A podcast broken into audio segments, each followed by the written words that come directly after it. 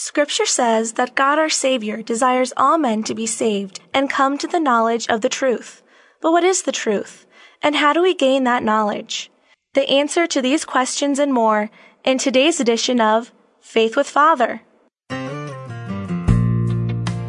Living Bread Radio presents Faith with Father, a program aimed at teaching today's culture the truth about the Catholic faith. And now here's your host, Tim Perry. Hello, and welcome to this edition of Faith with Father. I'm your host, Tim Perry, and we're continuing our recording of the show on site in Amherst, Ohio at St. Joseph Rectory with Father Michael Dank. Welcome, Father. Thank you. Thanks for coming all the way to Amherst.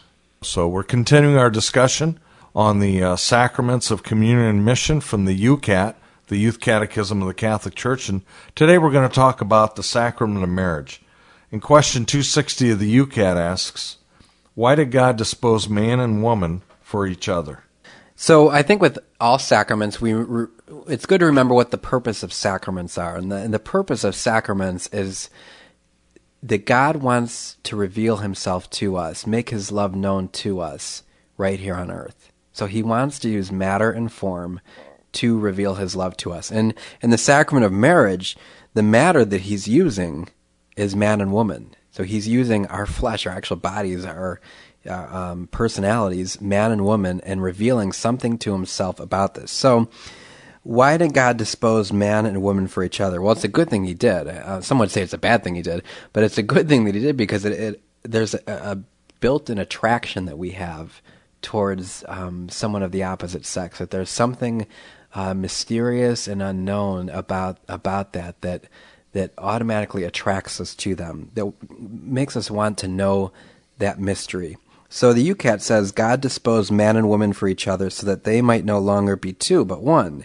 So we're disposed naturally to have this longing and this want uh, to have the two of us become one. You know, as one author uh, said it once, the word sex actually means, um, it comes from the Latin secare, which means to cut off. You know, so by our sexes, we're actually cut off. We we experience this this being cut off from God. We're sexed, and man by himself is incomplete and woman by herself is incomplete and it's only when the when the two natures come together as one that we experience this union here on earth so in the sacrament of marriage this brings about this loving fruitful um, intimacy and it becomes an overflowing love not only between the two but but you know ultimately in children as well i love to share the fact that my wife and I have been married for 37 years, and we not only love each other, but we actually like each other. That's always helpful.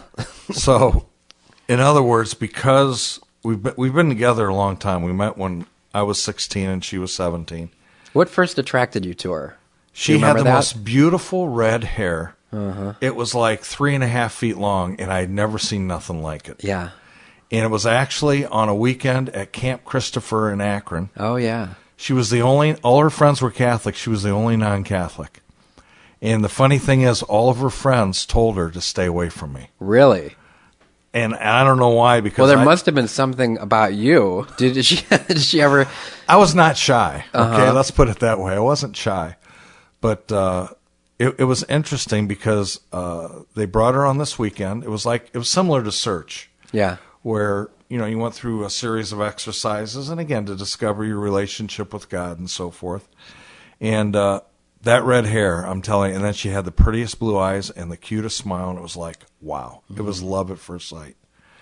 And uh, so God disposed you for oh her. my gosh, did he ever? And I was only 16. I'm yeah. glad he did it to me at such a young age, and I was ready for it. I told her on our, second date that we were going to get married, and we did. We've wow, been together ever since, beautiful. and it's it's been awesome. We have three kids, one grandson, and I thank God every day for that because uh, other than my faith in Christ itself, she's the best thing that's ever happened to me. And yeah. and together we you know we go to mass together, we pray together. Uh, it's just been an awesome. It's she's my best friend. That's wonderful. And like I say, she's still she's known me all these years, and she still likes me. So that's yeah. And saying something. well, you mentioned baptism. So ultimately, our first call, our primary call, is to love God with all our whole heart, mind, and soul. And baptism is the sacrament um, that is that's that's our, our first call is our call to call to holiness, and then within that call we have a call to either religious life, to uh, priesthood, to single life, or to marriage. And so that's what we're talking about today is that that secondary call to marriage. So marriage you're you're you're being married is doing something for the salvation of the world. So the love that you two show each other helps us to realize that God loves us through good times and in bad, through sickness and health, and and and that He loves. Uh, for some reason, God finds us attractive. He can't get enough of us, you know. And so your marriage is revealing to us something about the nature of God through the sacrament. Well, I think all of us want to be liked, and we all want to be loved, and God's no different. He mm-hmm. wants us mm-hmm. to love Him back but of our own free will, not because we have to or right, we should, yeah. but because we really we really like him and we really love him. And yeah, and obviously, I think just as much as you were first attracted to your wife, there's something in, in us that we have these first attractions to God. You know, maybe there's uh, an experience that you had where you first felt like, wow, this, there's something I really love about God. And the truth is, there's something he really loves about you. There's something unique about you that uh, he can't get enough of. You know, he created you in his own image and likeness. And uh, I was listening to an interview recently with with Mike Tyson. I, I love Mike Tyson. I know, um, you know, he's he's very human. And uh, but he said he said, and this was a bad line, but he said, if God created us in image, if God created us in His own image and likeness, He's a fool. you know, but really he he I look at Mike Tyson. You can't help. I, I, mean, I love the guy. I just think he. I know he's done some bad things, but there's something so innocent about him, so honest about him, so truthful about him, and God loves him in his uniqueness, and he's very unique. And Tim, God loves you and your uniqueness, and He loves me and my uniqueness. And you know, I think what marriage shows us is that there's some something to be said for this attraction especially between a man and a woman that there's something about this otherness you know you love you you were first attracted to your wife because of her long uh, four foot beautiful red flowing hair of which you don't have you know what i mean yeah. there's something different about to. her i used to have used to have four hair, four foot four, four not foot four long foot red. but a little more hair no but there's something now. you know th- about the other especially the other sex, that is so appealing and attractive to us that we find to be so mysterious and that we're incomplete without. That's a, that's a good point. I guess I never thought of God loving me and and, and loving things about me that yeah. he finds very attractive. That no one else or, has. You know, qualities about you that, that only you have. That I'm thinking my singing voice, my golf swing. I, I have. He loves it all, actually. you know, I, I, one of my favorite lines about singing in church is God gave you that voice, so He deserves to hear it. Good or bad, right? Good or bad, right? Yeah. Question 261 of the YOUCAT asks How does the sacrament of matrimony come about? So, as with all sacraments, um, you know, as we as we've mentioned before, there's a there's matter and form. So the matter of the sacrament is is the man and woman, and the form is is the two of them coming together and making those vows of loving each other through good times and bad, sickness and health. So the YOUCAT says that the sacrament of matrimony comes about through a promise made by a man and a woman before God and the church. So it's a promise that they make, and notice it's before God and, and with, within the church. And that's accepted and confirmed by God and consummated by the bodily union of the couple. So the sacrament happens not only by the vows that they make in church, but by their union that they will make, the, the, coming together as husband and wife in that, that nuptial union. That is the, the completeness of the sacrament. And because God Himself forms the bond of sacramental marriage, it's binding until death of one of the partners. So this is one of those things that's so difficult for us to understand in our consumer mentality is, you know, you kind of use something until you get sick of it and you throw it away or, you know, the, the new iPhone comes out and you get that. Um, well, marriage is something that is for life. You know, that, that God, um, when, when God joins something together, when God makes a covenant, um, it's for life. And that's something that only God can fulfill. You know, we are unfaithful. We just we are we have such a vulnerability to be unfaithful, and it, it's shown throughout all of our church. You know that all of the Old Testament too. That we are a people that constantly turn back and away from God. We constantly form idols. We're constantly unfaithful, but God is faithful.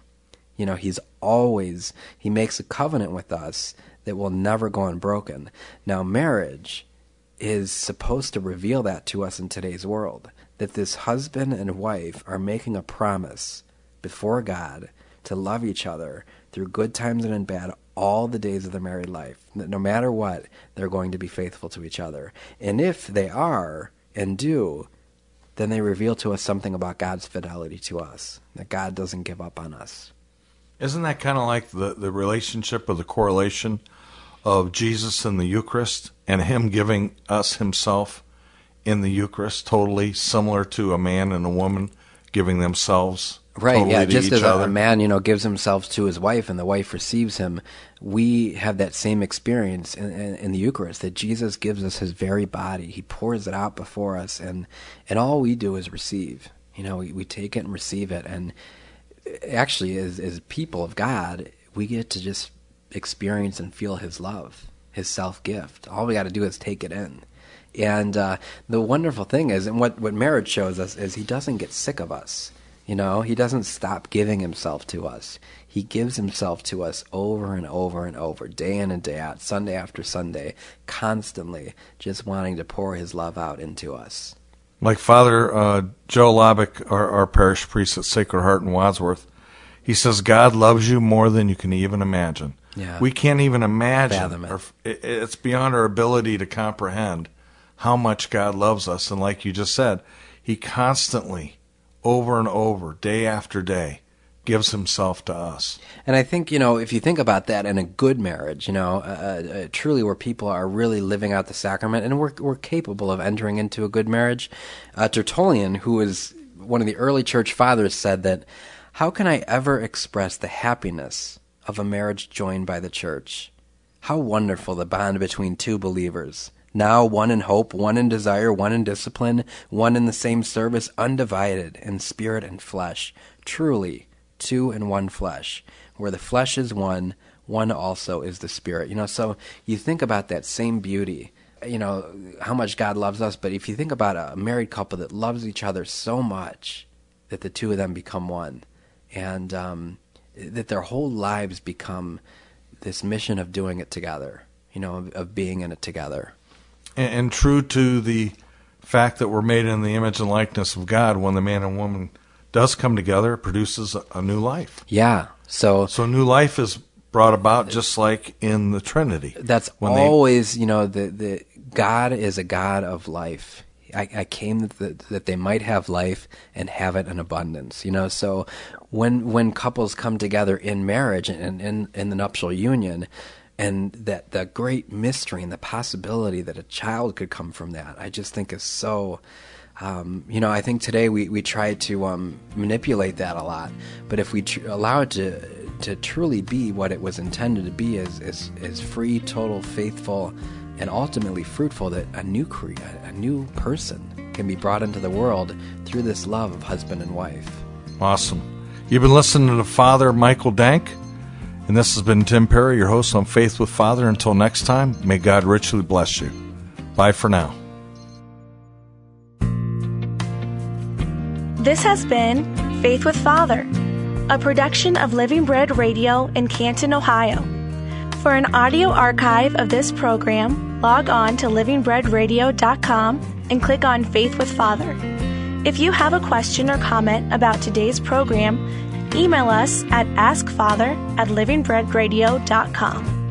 And join us again next time for another edition of Faith with Father.